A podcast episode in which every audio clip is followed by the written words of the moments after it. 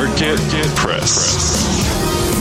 どうものぶしこぶし吉村でございます。11月ですね、あの番組始まってまあ1か月弱ぐらいですか、はい。なんて難しい時期に始まったんだろうとつくづく思いますよ。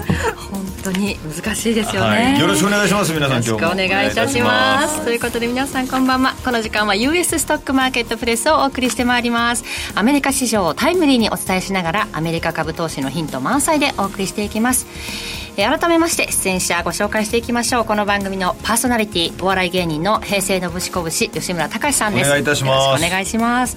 もうハロウィンも終わってはいはい11はい。月1はい日そうですね、ええ。もうハロウィンどころじゃないですよ。本当に。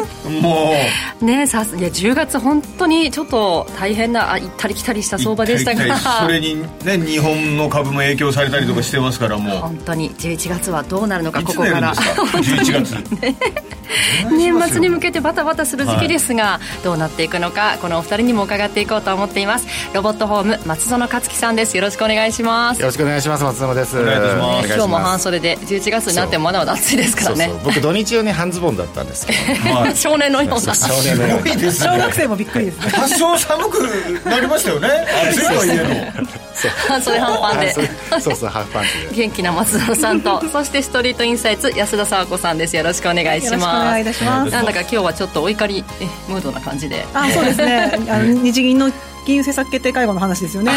あれは僕もちょっとかなりお怒りですか？ええお怒りでしたけど、のーはい。まあ、おっしゃる通りなんですけど、はい。上田総裁が日本の、ね、10年債利回りだったりですとか、まあ、その為替動向に対して、まあ、アメリカの長期金利上がったからだというふうに説明されてらっしゃるんですけども、でも日本も何かできることがあるのではないかなと思いながら見つめておりました。ああなるほど。はい。まあやりませんよみたいなことだったってことですか？まあまあ、まああの継続継続ですから緩和政策継続で、えーあと展望レポートで言いますと2025年度の見通しがはい。1.6%から1.7%とちょっと引き上げられただけで目標の、ね、物価2%を下回ってるんで、ちょっとマイナス金利解除への期待もそんなに高まらなかったかなという印象も。かなり厳しそうですね。年内のマイナス金利解除の噂も出てたのに、はい。まあちょっと無理だろうと。は結構無理じゃないのっていう動きが出ましたあねなんか論理が破綻してるとかね結構いろいろいろんな方面からね。ね言われてるみたいですけどゼロヘッジから笑い物にされてね。ああそうですそうです、えー。ゼロヘッジさんって有名な SNS のはい。方いらっしゃるんですけど、はい。ね。まあ日本のことをえトルコリラ。日本がトルコリラだ。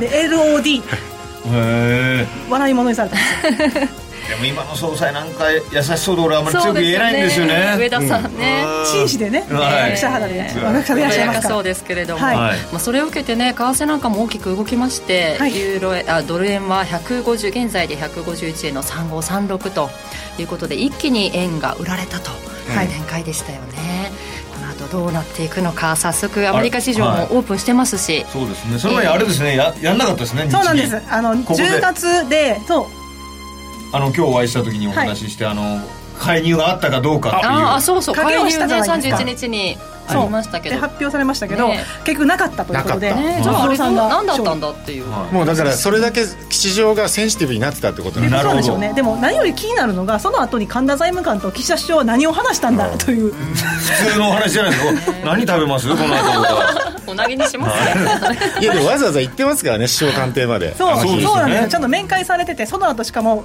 一定の方向じゃなくて緩やかな水準でも介入ができるようにと、そっちの方も柔軟化したんですけど、うん。うん。あれは一体何だったんでしょうか何だねったんですかね。思わせぶり。思わせぶりでした、でもちょっともうスタンバイに入ったみたいな、ね、お発言もあったみたいで、この後安田さんにそのあたりをね伺っていこうかなと思っております。ニューヨーク市場オープンして、えーダウ平均はねプラス3、えー、2.780.01%なんとか上昇して始まっているという感じですね。SP も0.12%の上昇です。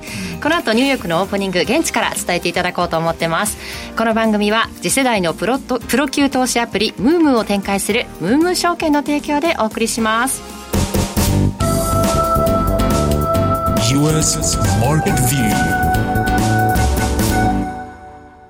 さてアメリカ市場スタートしておりますあちょっとマイナス圏に進む場面がありましたね。今の一瞬で？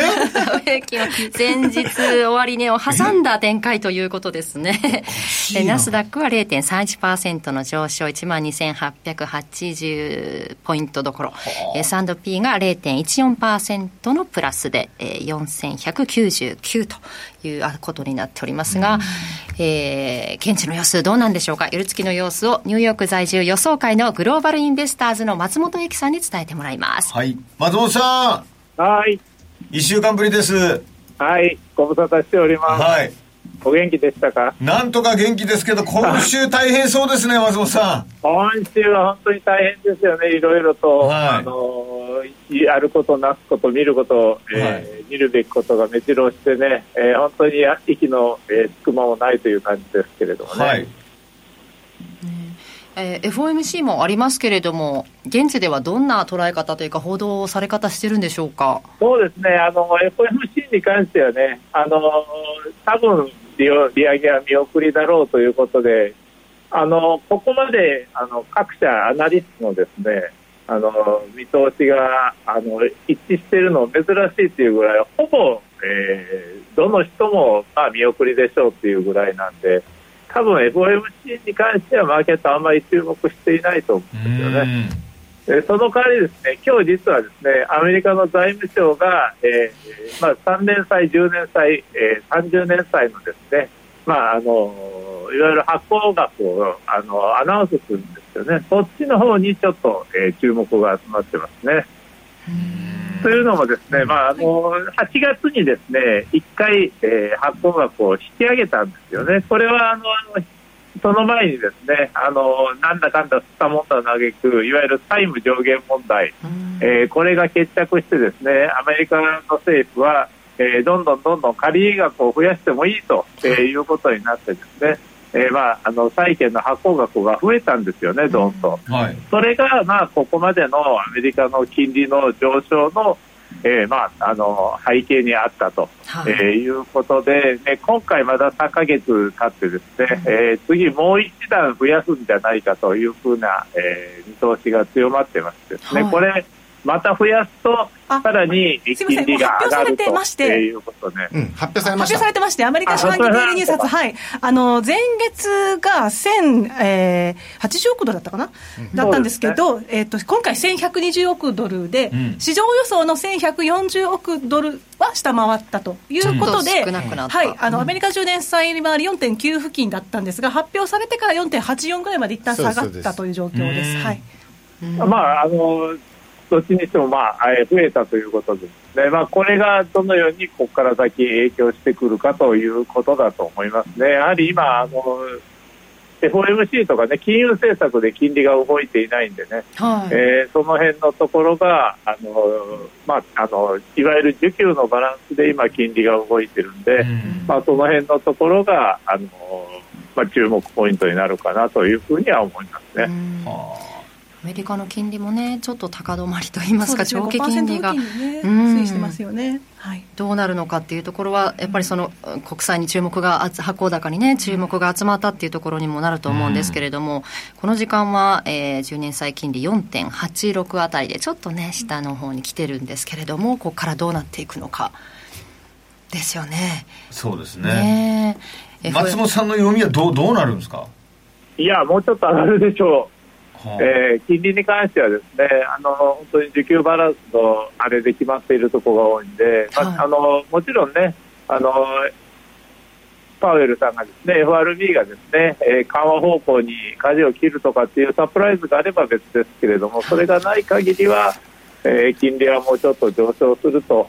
えーそれで、まあ、あのそれをマーケットがどのように消化していくのかというところになると思います。あとは、まあえー本格的にですね金利の上昇を受けてですね景気が悪くなってくると、えーいうのが明らかになってきたときに、まあえーどれぐらい、えーまあ、あの金利の上昇が止まるかと、えーもう少し上がりますけれども、まあ、そろそろピークは近いかなと、うんえーいうことですよね。最あの最近は本当にあの中長期的な、えーまあ、トレードを行う、まあ、ヘッジファンドとかはですね、どんどんどんどん、まあえー金利は下がる方に、えーかけ始めていますから、はいこれはもうすでにね、10年債で5%近くまでいってますから、何もしなくても、年に5%のあの利財は稼げるわけですから、これはもう大きなチャンスなわけですよね。ですから、ここから先、えーまあ、そういう債券に対する投資っていうのは、どんどんどんどん増えてくる可能性が高いと思います。えー今、その債券5%の金利に対してですね、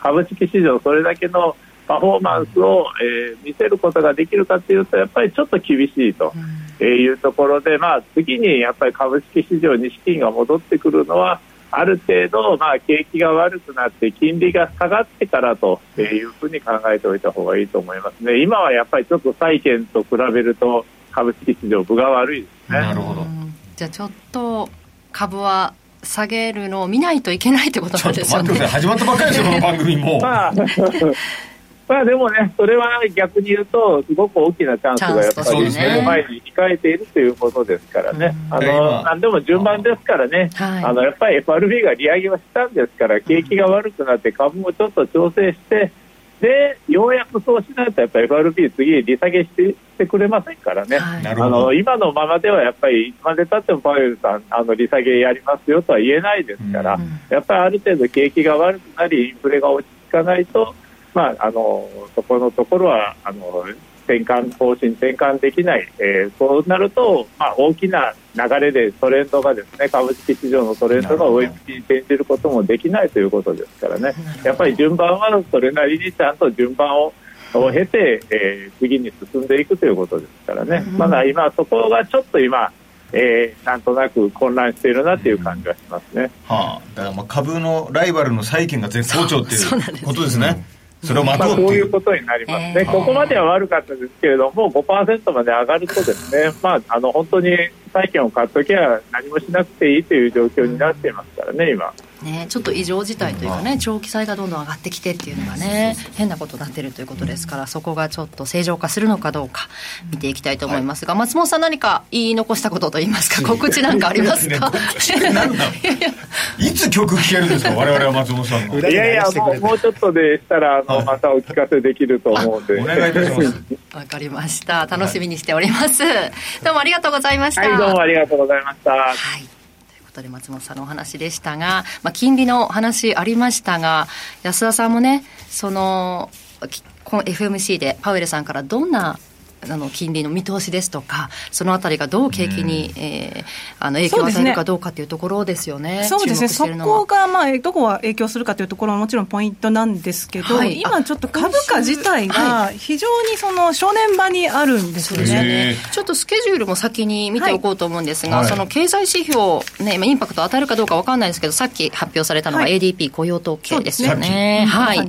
これは予想よりちょっと少なかったということで、景気にインパクトは、まあ、多少あるかな、あの、下がってきてるのかなと思わせるような、えー数字でした。予想が15万人で、えー結局11.3万人だということはバッドニュース。ちょちょいちょいとバッドニュース。ちょいバットなんで株価を支えるかなという期待は出てきましたが、でもやっぱり FOMC があるんで、前日終値で上下しているという状況ではあります。で、これからまた ISM 製造業景況指数であったりですとか、求人件数が出てくるのでまあそれに左右されるかなというところなんですはい。が、まあ本丸の FOMC の前に動きづらい理由が、イベント前だからっていうのもあるんですけど、テクニカル的な理由がありまして、はい。え S&P500 なんですけど、はい。7月高値と、えー3月安値の61.8%押し、61.8%押しが、4113っていうところにあるんですよ。S&P うん。はい、S&P500、なんか私、この番組始まってからずっと200日移動平均線の話をしてるんですけど、ですよ。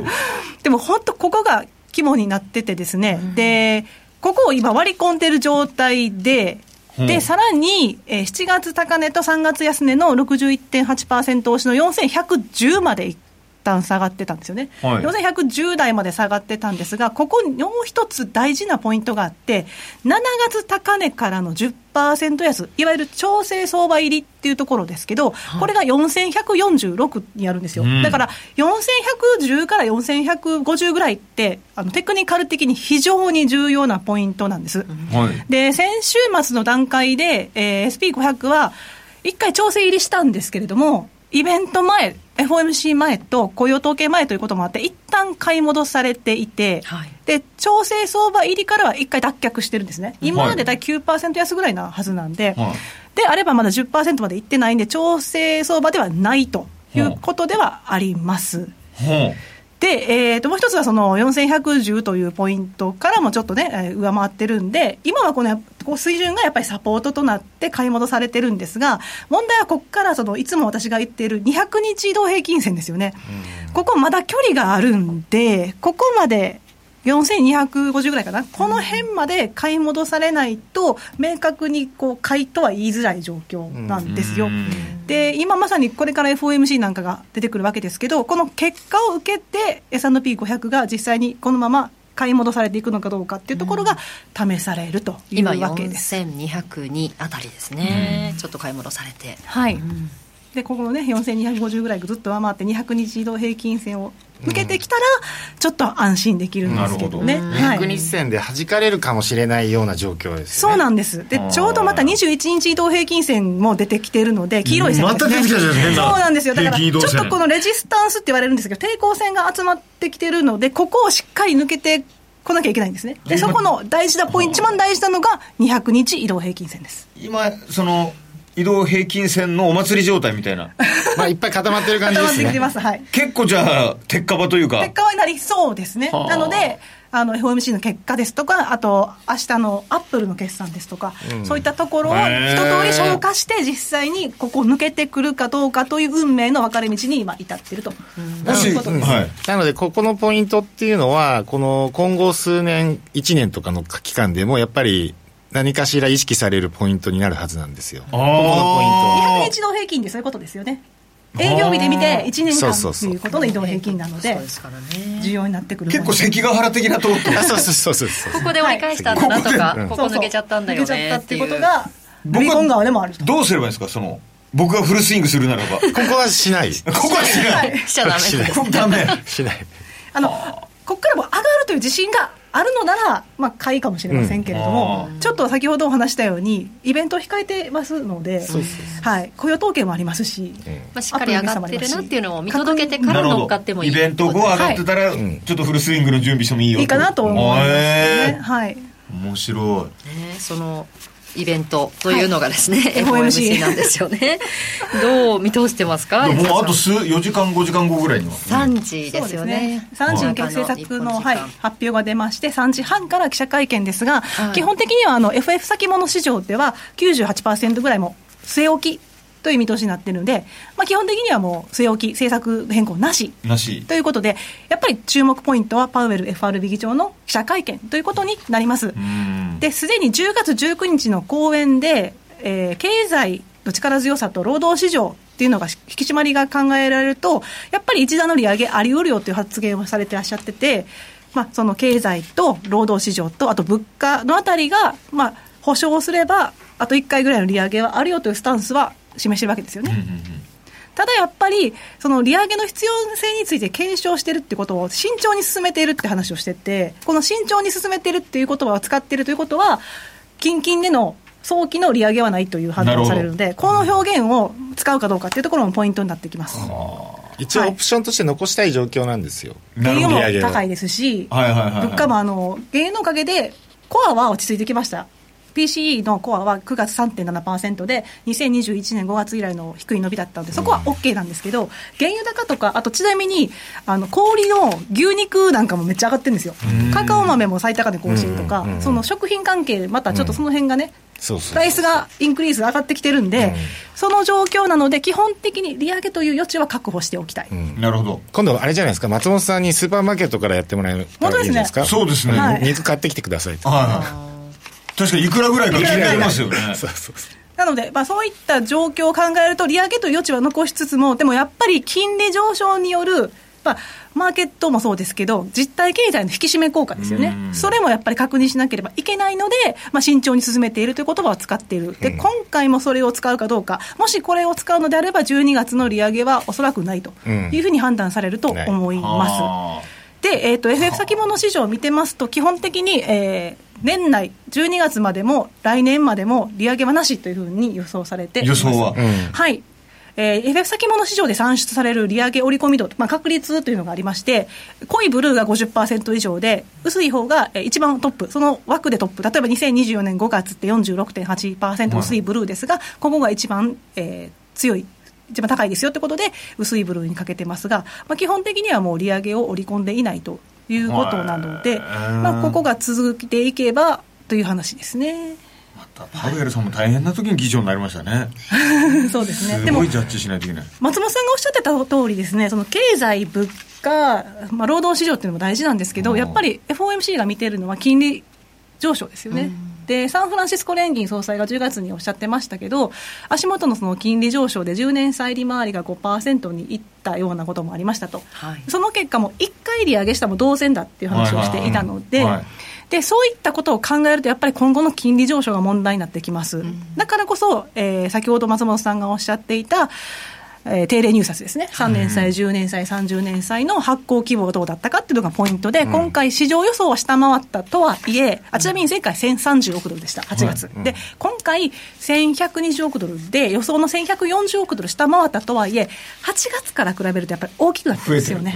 増えてますよはね。ということで、何が起こるかというと、はい。今、ただでさえアメリカの国債のネット発行高、償還なんかもあるんで、はい。それ差し引いてネットの発行高を見ると、はい。9月末の段階ですでにもう1兆7600億ドルあるんですよ。ものすごい規模。ドル？はい、ドルです、これ、円じゃないですよ。でこれ、円にすると、は265兆円なんですよ。でちなみに日本の一般会計予算といくらかっていうと、114兆円なんですね。はあはあはあ2倍以上なんですよ。倍がしかも、あの、今、金利が上がっているので、利払い負担が2023年度9月末までですね、8793億ドル、はあ約132兆円です。これまた日すごい規模じゃない。はいもう国家予算ですすごいでこれだけの規模を発行して利払い負担も増えるとなってくると、アメリカの財政ってサステナブルですかっていう話になってくるわけですよね。だから金利上昇というのが問題になってきます。もう一つは、これだけやっぱり大増発しているとなると、実際に国債、アメリカの国債が消化できるか、売れるかっていう問題もありますよね。売れ売れない可能性売れないもありますよね。可能性もあるから、じゃあ金利はやっぱ上昇しなきゃいけないってことで、金利が上昇すると、やはりその実体経済にも影響が及ぶということで、パウエルさんはここを見ていくだろうということで、FF 先物市場では基本的に年内も来年も利上げなし。というふうに織り込んでるわけです。なんなら利下げはいつかぐらいの議論にまでそうですね。いっちゃってあのるってことですよね。2024年の6月、まあ、7月ぐらいっていうふうに想定されてますけれども、利下げは？利下げは。であの連邦政府債務残高も恐ろしくて、ですね9月末時点で33.2兆ドルなんですね。うん。でこれってあの31.4兆ドルってことでその上限を停止したって話が6月にありましたよね、はい。ここからたった数か月で1.8兆ドルも増えてるんですよ。だからスピードがやっぱ速いのででこうなってくるからこそ余計に共和党の保守派なんかは歳出に対して厳しい姿勢を取っているということでまた今回の次のつなぎ予算もね発注する議論になってくるというふうに思われます。ね戦争を2つ抱えてるというかね、支援しなければいけないっていう予予算も取らなきゃいけないですし、ちょっとなかなかな数字なすごい数字。まあ、こんだけお金が溢れちゃうと必然的にそれは上がっちゃうわけですよね。希薄化もしますけどね、俺だったらもう絶望しかないですね、僕個人だったらあの数字が、そういう利上げみたいにこうコントロールできるもんじゃなくなってき,、ねはい。来てるっていうところが問題ですよね、どうなっていくのか下げ止まる、はい。アメリカ株の下げ止まりをね聞きたかったんですけどなかなかね。まだまだわからない下げ止まりは、下げ止まり、そうですね、一旦1440億ドルまでいかなかったとはいえ、これから発行数が増えるというのは鍵で、その途上にはありますから、ちょっとなかなか5%金から下がるのは難しい、やっぱりよっぽど景気後退という話が出てこない限りはとは思います。まあその他のテーマちょっと探しましょうはいここまで US マーケットビューでした Market topic. マーケットトピックのコーナーです。押さえておきたいテーマ、話題、個別銘柄について、ここからは松園さんに伺っていきます。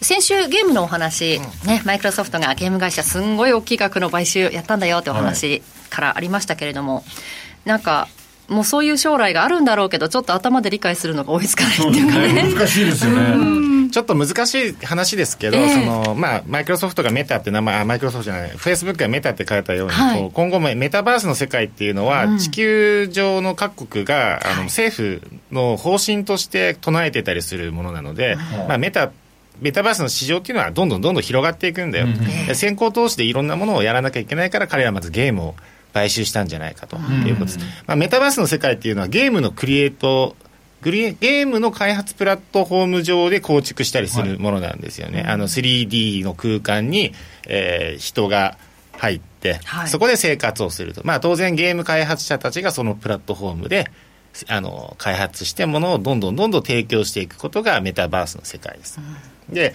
このメタバースの世界をクリエイトするためにはそのゲームなんですけど、えー、2つのゲームエンジンがあるんですね。世の中に大きく分けて、はい、で1つがユニティ。ユニティというあのユニティっていうゲーム開発のエンジニアが使うプラットフォーム、うん、もう一つはアンリアルエンジンですね、うん、でアンリアルエンジンはあのテンセントっていう親会社があるんですけどあの有名なゲームで「フォートナイト」うん、エピックゲームスが提供している「フォートナイト」とかが、アンリアルエンジンで有名です。これは、あの、エピックゲームスはソニーも出資してますね。あの、ソニーの関連会社かな。が出資してる。で、ユニティっていうのはもう皆さんが、まあ、スマートフォンを開いたら何かしらゲームが入ってると思うんですけど、まあ、ほぼユニティで作られてると。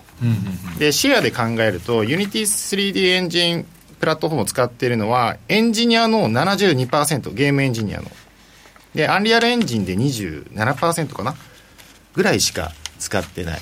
それぐらい、えー、ゲームの作る開発エンジニアのプラットフォームとしては、圧倒的にユニティが作ら使われているものなんですよ。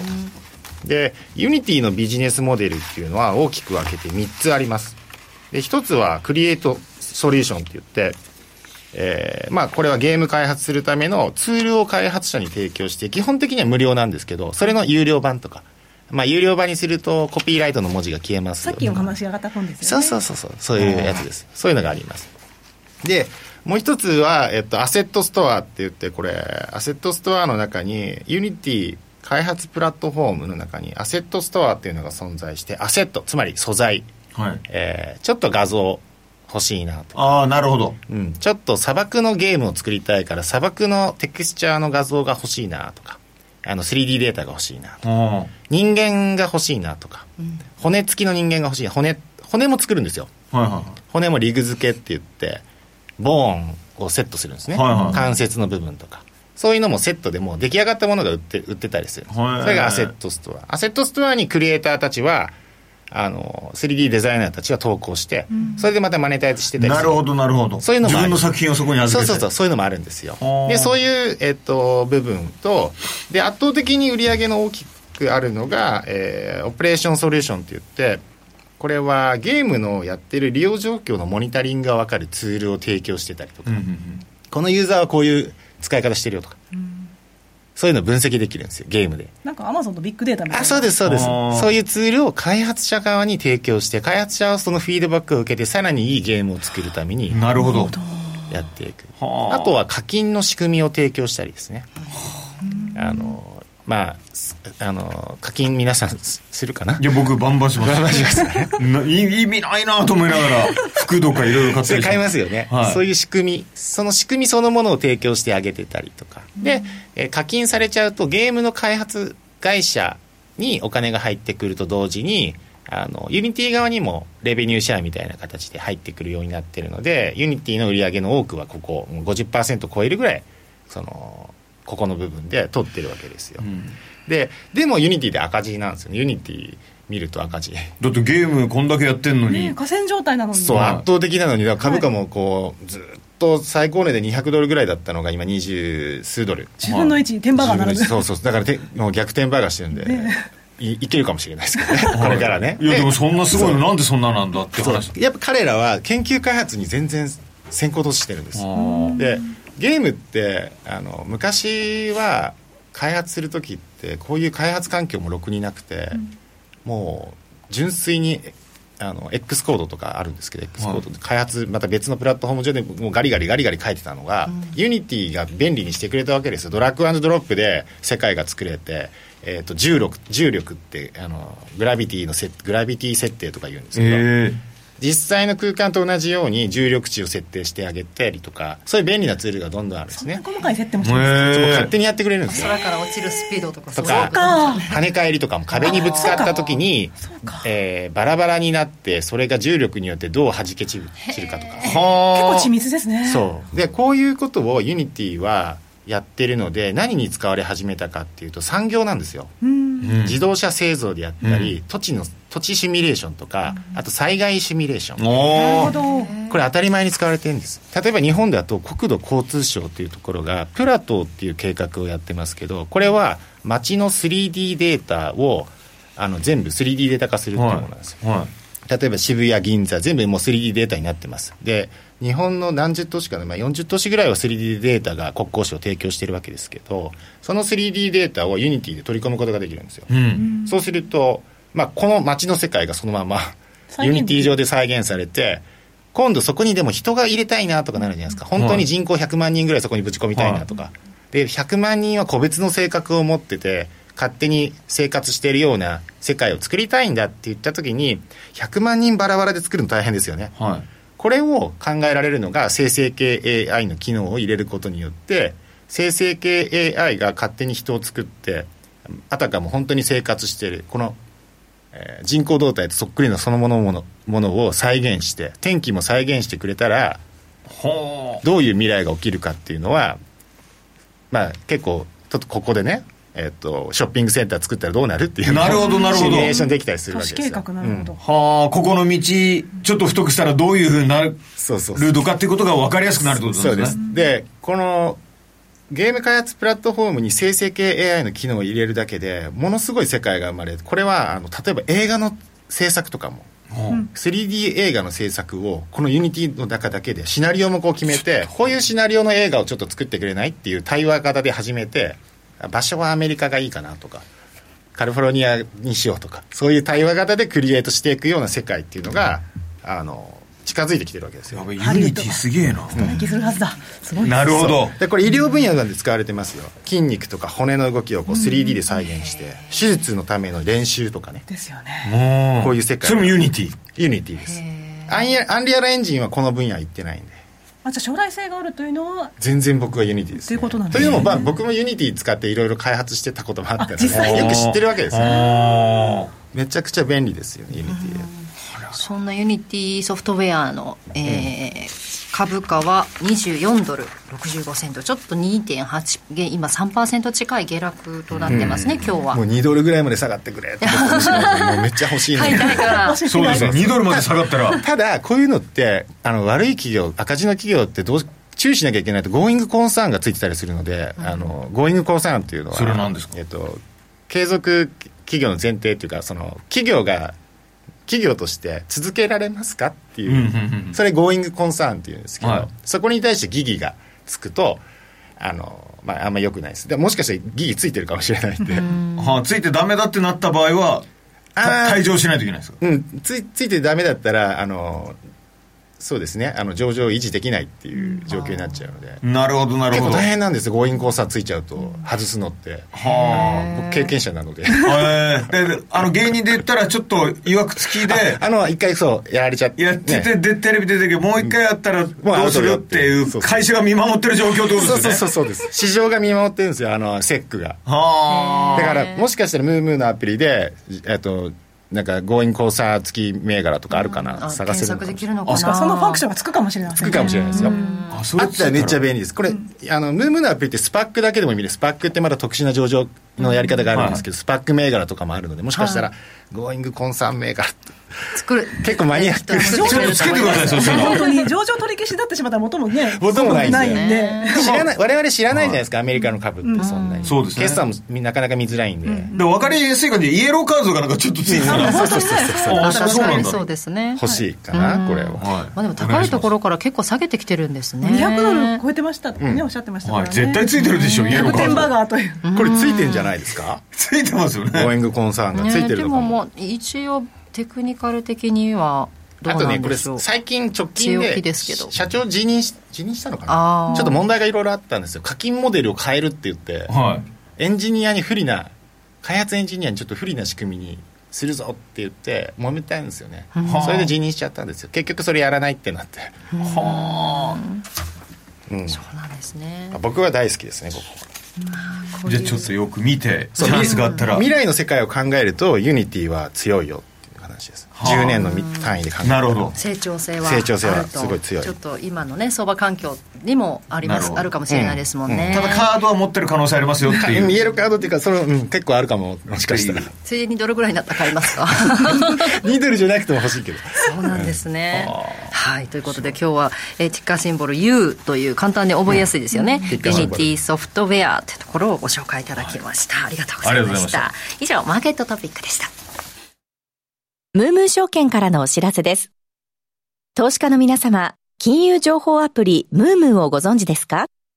金融情報アプリムームーは、ナスダック上場企業のグループ企業であるムームー証券株式会社が提供する次世代の金融情報アプリです。ムームーアプリの一番の魅力は、世界中の様々な情報、ビジュアル化された分析データをリアルタイムで確認ができる点です。即時性の高い情報で投資家を徹底サポートします。また、初心者から上級者まで、あらゆる投資家が活用できる充実した機能を搭載。機関投資家の動向では、ウォーレン・バフェット氏をはじめ、世界の有名なファンドが売買する銘柄の確認ができます。これらの機能を備えた金融情報アプリ、ムームーは、完全無料でダウンロード、使用が可能。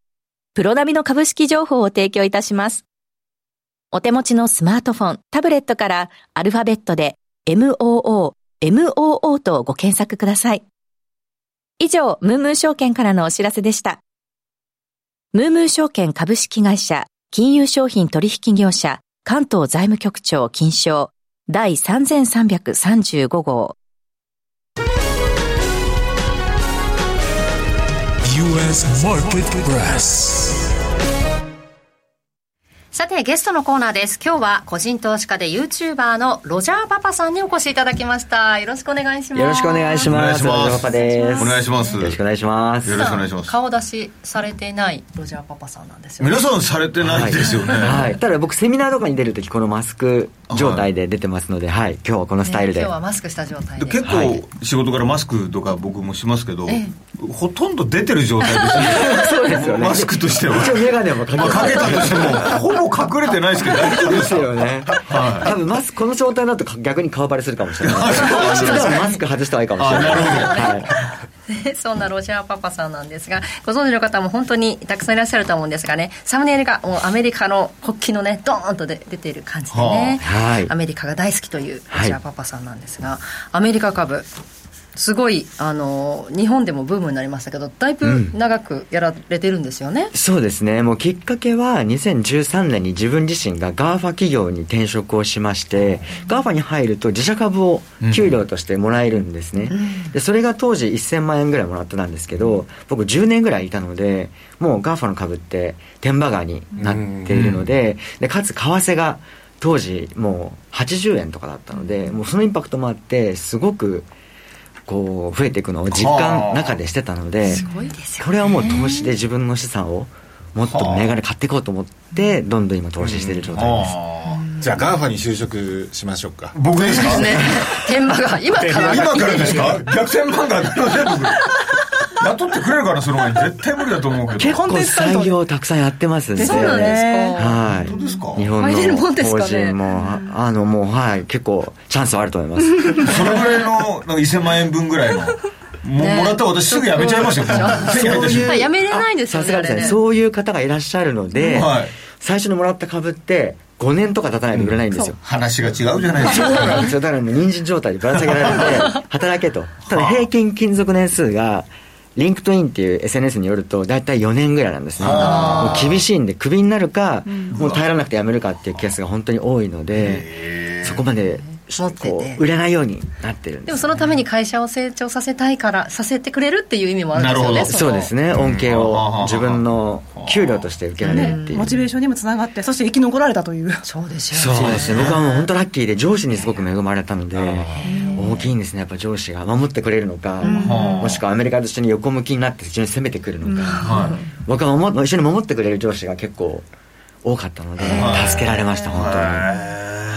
もうそのだから天馬川の、ね、利益をもってしてはい。あのロジャーパパさんはファイヤーされたと。そうですね。2021年の11月に辞めてるんですけど、そこってナスダックの史上最高値なんですね、でその前に8月にジャクソンホール会議でパウエルさんがテーパリングを初めて研究して、あこれはもう来年利上げが始まると。でこれまで低かったんで金利が、ガーファの株ってガーッと上がってきただけど、もうこれは来年から下がっていくなと思ったんで、そこでもう思い切ってやめてでもう自分の資産運用に切り替えて、今自分の会社を経営してます。素晴らしい。会社の辞める理由がそこっていうのがちょっとすごいですね、本当にはい。子供まだ4歳2歳小さかったんですけど。結構フルスイングですよね。はい。奥さんにテーパリングなんでやめるからって言った。ら本当に。奥さんからしてテーパリングって何やねんいや本当に何言ってんの。意味わかんないですよね。なんか働きすぎてんのかなと思っちゃいますよそう言われて僕奥さんに正解って言いました。もう。そうだよね。テーパリングのテンパったみたいなね。本当に。いや本当そういう感じです、はい。へでもアメリカも好きすぎて僕アメリカに家も買っているので、ええ。投資用不動産をもうオハイオ州に買っていて、まあしかもオハイオ州って素晴らしいですね。そうなんですよ。ホンダの本社とかもあって。そうそう日本のね工場があるんで。はい。しかも日本食もワシントン DC よりオハイのオハイオの方が美味しいっていう。あ本当ですか。行ったことないんですけど、ないですか？ないですか？投資のためだけに、はい、2018年に買ってましてその時相場がガッと下がってたタイミングだったんで。じゃあまたそこ上がってますもんね。もうインフレと円安で何もしてなくても5000万ぐらいの物件がもう2倍ぐらいになってるそうでしょうね真逆じゃないですか俺の人生と。いやいやいやいや。ずるいなぁ。ないですファンダよメンタルズを見てらっしゃるってことですね。そうですねファンだと。でもテクニカルも僕すごく好きで、やっぱりさっきの一目均衡表とかも見てますし、日本人が結構流行ってた大阪市もそうですけど、多いじゃないですか。好きで見るんですけど、まあ、結局テクニカルって過去の話なので、はい。未来を考えるときはやっぱり僕は基本相場サイクルで、やっぱり金利見て景気見てあ上がりそう下がりそうかなっていう、いやパパさんもう熱くなってるからもうマスクどんどん下がってる。う上の唇が出てましたよ今。そうですよね。でもカメラこうやったらこっち見るから大丈夫かな大丈夫ですか？そう曇っちゃうんですよ多分大丈夫だと思いますはい。7割ぐらい出てましたよさん見ですよね。はい。大丈夫です。大丈夫ですか？はい。ね。そんなロジャーパパさんですから今年もじゃあしゃしっかりその波に乗ってそうですね、ええだから今年は結構僕 S&P500 とか全米株式が中心なのでナスダックがすごく上がってたと思うんですけど、はい。あれはそんなに取れてないんですね実は。ただ今だったら債券やっぱり利回り上がってるので、はい。生の債券を買ったりですとか、あー ETF ではなくてってことですね。そうですね、ETF は逆に長期金あ長期国債の ETF の EDV とか KLT とかをちょっと今慎重に見てる段階ですね、長期国債と逆相関なので下がってくると上がるのでそれいつかなってちょっと待ってる状態です、生の国債を。国際。新鮮な。新鮮な。フレッシュな今出てる新しい新発債を買いました本当に。新発債を買って短期の2年債でもう2年間5%利回り確定してますんで、あんまり日本人でその海外の債券買ってるっていう方いらいらっしゃらないですよいらっしゃらね。だから安いので基本的に安いからと ETF を買われてっていうパターンの方が割と多いですけど、そうですね。ETF 難しいのはせっかく債券に投資してても、買い時と売り時間違えちゃうと損しちゃうんですよね。へー。でも債券って元本保証なんで、はい。買う前からこれを2年間持っているともう絶対10%リターンがありますよって決まってるんですよね、それをやっぱり ETF だと享受できないので、今のタイミングだったらアメリカの金利高いんで、生債券買っ生債券どこで売ってるんですか？普通にあの SBI でも、ちょっと上村証券さんまだ債券買えないんですけど、はい。SBI 証券でも買えます。はポチポチと。パパ言っちゃダメらしいですよこれ。ライバル企業だから。あ、じゃあちょっと社長に謝っておきま。す。先週も、あの、会社行って、はい、会ってきましたんで、謝ってるえ社はい。長のことですからね、きっとはい。ね、いろいろやってくださると思いますけれども、まあ、そんな、じゃあ、パパさんにどう、我々どうすればいいか、教えてねもらう。遅いのかと。僕はもう今アメリカの株に手を出すのは パパさんから遡ること10年後ですから私が手を出そうとしてるのは。はい。いや、僕はそんなことないと思ってます。なんだかんだ言って、アメリカがやっぱり世界一の経済大国ですし、全世界のやっぱ時価総額のやっぱ40%アメリカなんですよね。で、トップ企業を並べると、もうトップ20%のうちも8割アメリカ企業なんで、そう考えると優秀なに人材も、みんなやっぱアメリカの会社行くじゃないですか。うん。やっぱりハーバード出て、スタンフォード出て、なかなか今日産行こうっていう人いないと思うんですよ。ね。テスラに、テスラにやっぱり。どんどん出てきますねちょっと。パパいいね怖いよ。なので、先生、僕、すごくアメリアメリカが好きすぎて、アメリカはバイアスおじさんなんで、その前提で聞いていただきたいんですけども。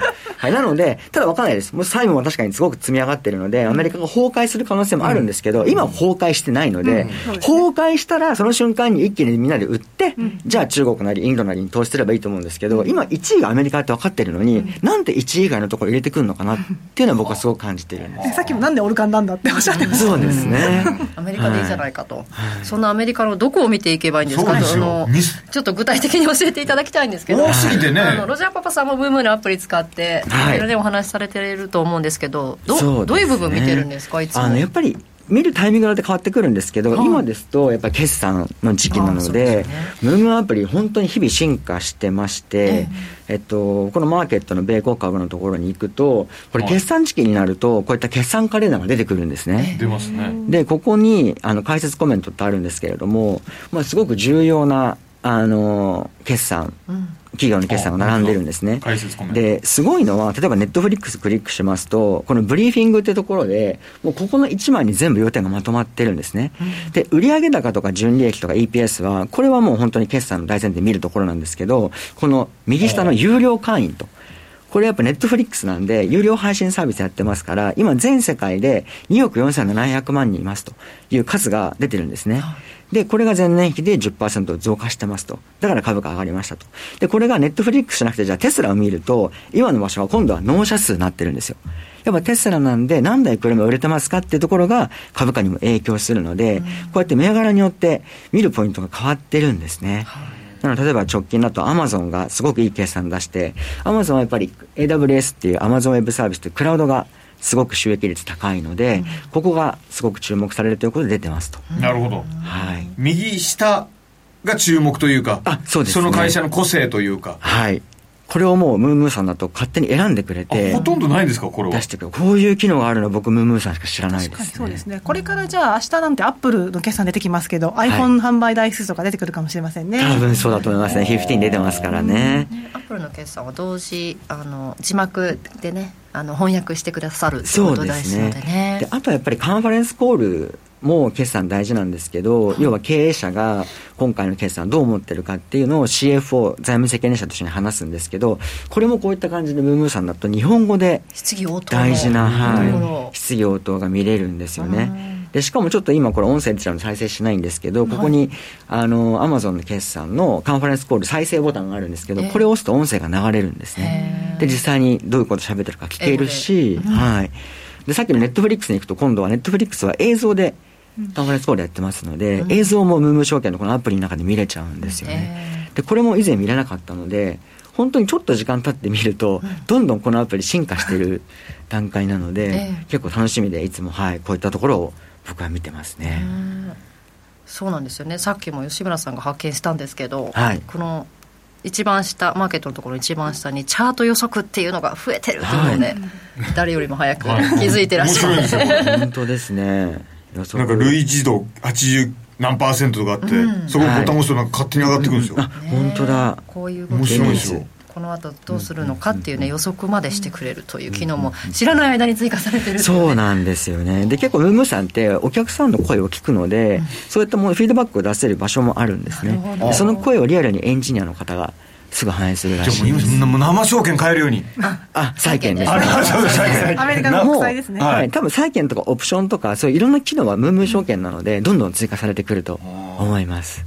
あとカードね、イエローカード。ああ、そうですね。ゴーインコンさん。はいはいあゴイコンさん。ははい。はい。あこれは。え？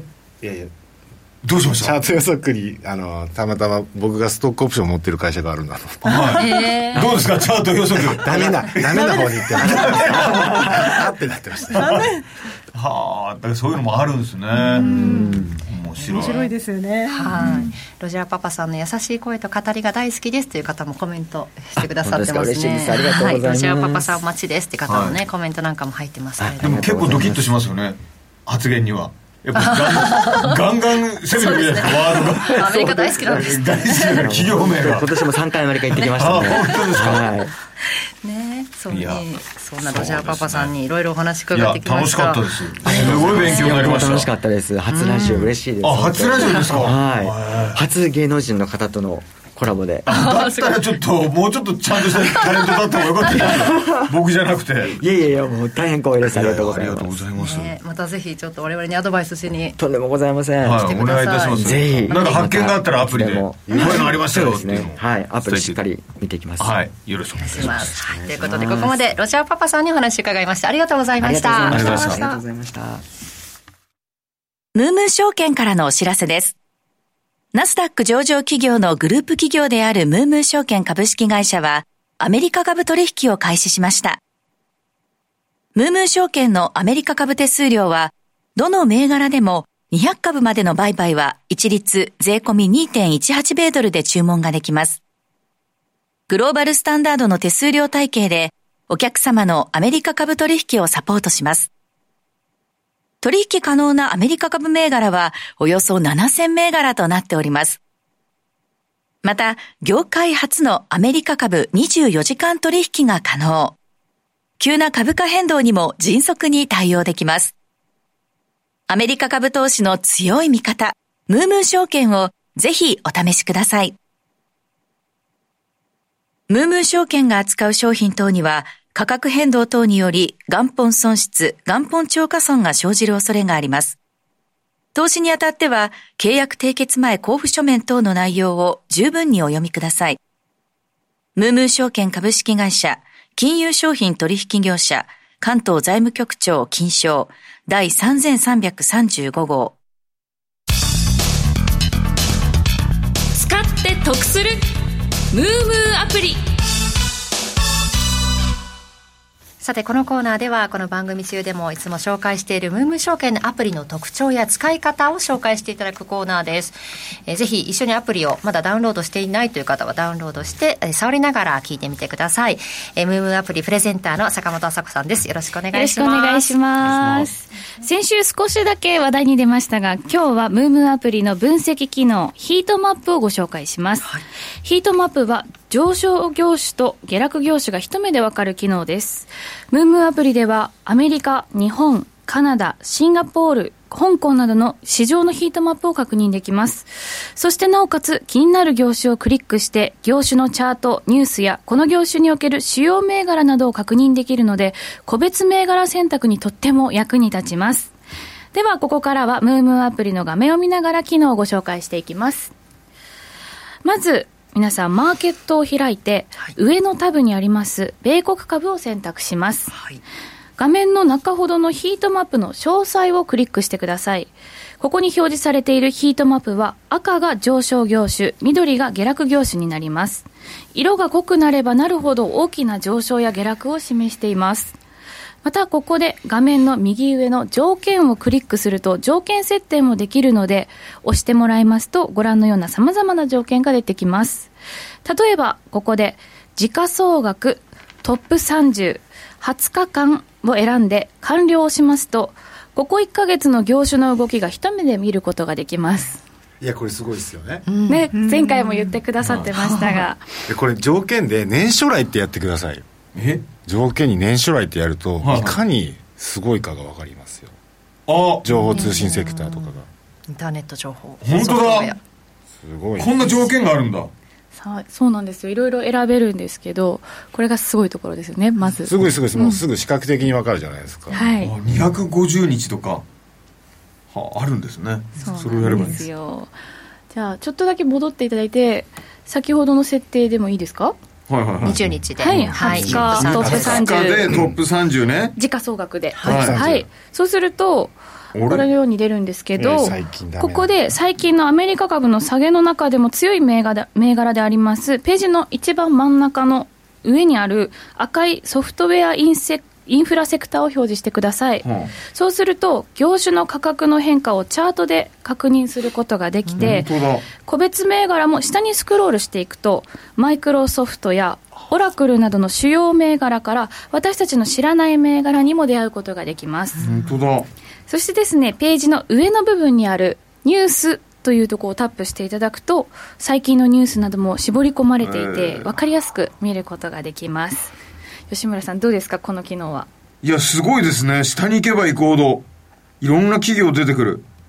そうなんです。へえ面白い。シノプシスって前松園さん紹介してましたよね。あうん、ありました、ね、ね、先週早く松園さんこれいいよって言ってくださってたんで、うん、そうこれめっちゃいいんですよ。そのどういう状況であの偏りがどどうあるかとかって、すぐ一目で分かる必要があるんですよね、うん、でしかもそこからニュースに行けるので、確か年初来で見るのと直近で見るのの違いがね。なるほど。すごい下げてるような気してたけど年初来ではプラスなんだとか。なるほどなるほど。ぜひ皆さん使ってみてください。というわけで今日はムームアプリ分析機能のヒートマップをご紹介しました。はい、坂本さんありがとうございました。来週もよろしくお願いします。ムームー証券からのお知らせです。ナスダック上場企業のグループ企業であるムームー証券株式会社は、アメリカ株取引サービスを提供しています。11月1日から12月5日までの間、ムームー証券はアメリカ株投資応援キャンペーンを実施しています。新規の口座開設完了で2ヶ月間の手数料が無料。また、抽選でアメリカ株取引に利用できる最大70米ドルのキャッシュバックも実施しています。詳細は、ムームー証券のウェブサイトをチェック。お手持ちのスマートフォン、タブレットから、アルファベットで MOO、MOO と検索。アメリカ株投資の強い味方、ムームー証券をぜひお試しください。ムームー証券が扱う商品等には、価格変動等により元本損失、元本超過損が生じる恐れがあります。投資にあたっては、契約締結前交付書面等の内容を十分にお読みください。ムームー証券株式会社、金融商品取引業者、関東財務局長金賞第3335号。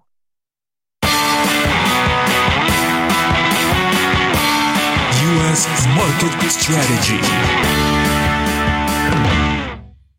さて、番組そろそろお別れの時間近づいてきてるんですが、えー、ここで発表された経済指標、いくつかありましたね。アメリカの ISM 製造業景況指数、予想下回る結果だったと、あとジョルツも発表されてますが、なんか動いてますか、須田さん。はい、えっ、ー、とですね、ISM ですね、製造業景況指数、えっと、これ、市場予想50.3だったんですけど、はい、結果が46.8と、50の分岐点を割り込んでしまったと、ええ、一部エコノミストの間で、この製造業景況指数って、このまま回復するんじゃないかっていう見通しが強かったので、その逆いっちゃったんですよね。はい、その結果、10年債利回りが4.8%割り込んできましたということで、ですね、4.787ですね、はい、今ムーム、ムードル円も151円割り込んできてますね。あ、150円台、9495あたりですね。